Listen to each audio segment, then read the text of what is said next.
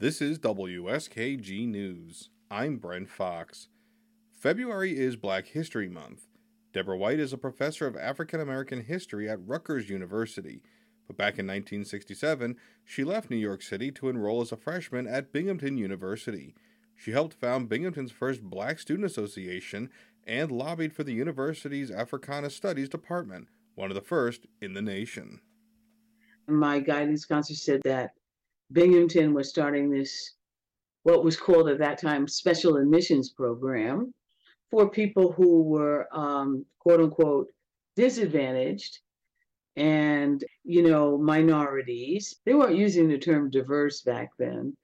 It turns out that I got into the program and I got into the school. I looked at the map, I looked at the brochures. This looked as good a place as any. And um, there it was. I got in, so I, I came to Binghamton.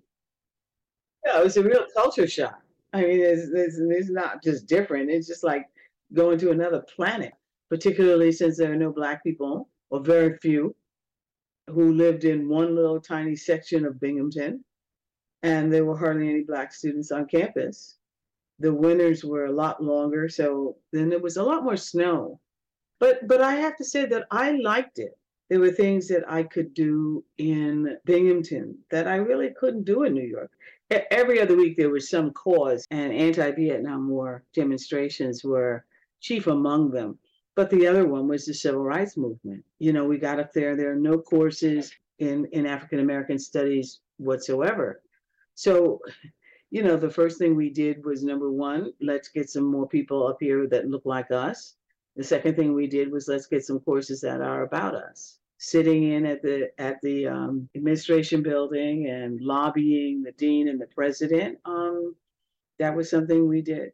I mean, we opened the door, but it is a continuing struggle. You don't have to read past the headlines to see that African American people are still sometimes under siege in this country and studying about us is clearly it's it's not a given that this just because it exists that it will continue to exist and when you see though what, what's going on in florida with african american history and the way that it's been denigrated and the way there's it's become a political football uh, you can understand you know how how perilous it is to do this kind of work. It's not like, okay, it's not like every other subject.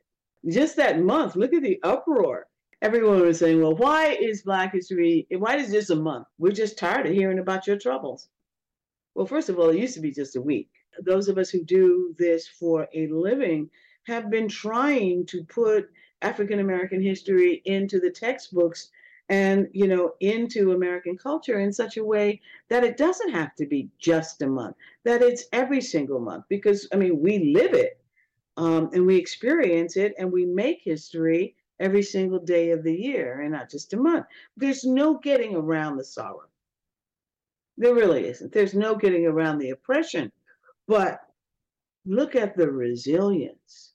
I mean, you can look at the turn of the century and you can look at all of those lynchings and everything, and you can talk about Jim Crow and how we were segregated and separated, and it still didn't stop people from saying, I'm a registered vote.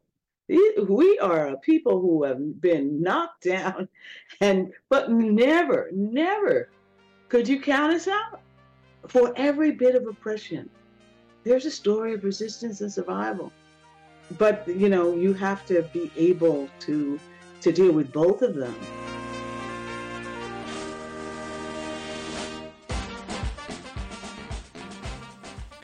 That was Professor Deborah White. She studies African American history at Rutgers University. You're listening to WSKG News.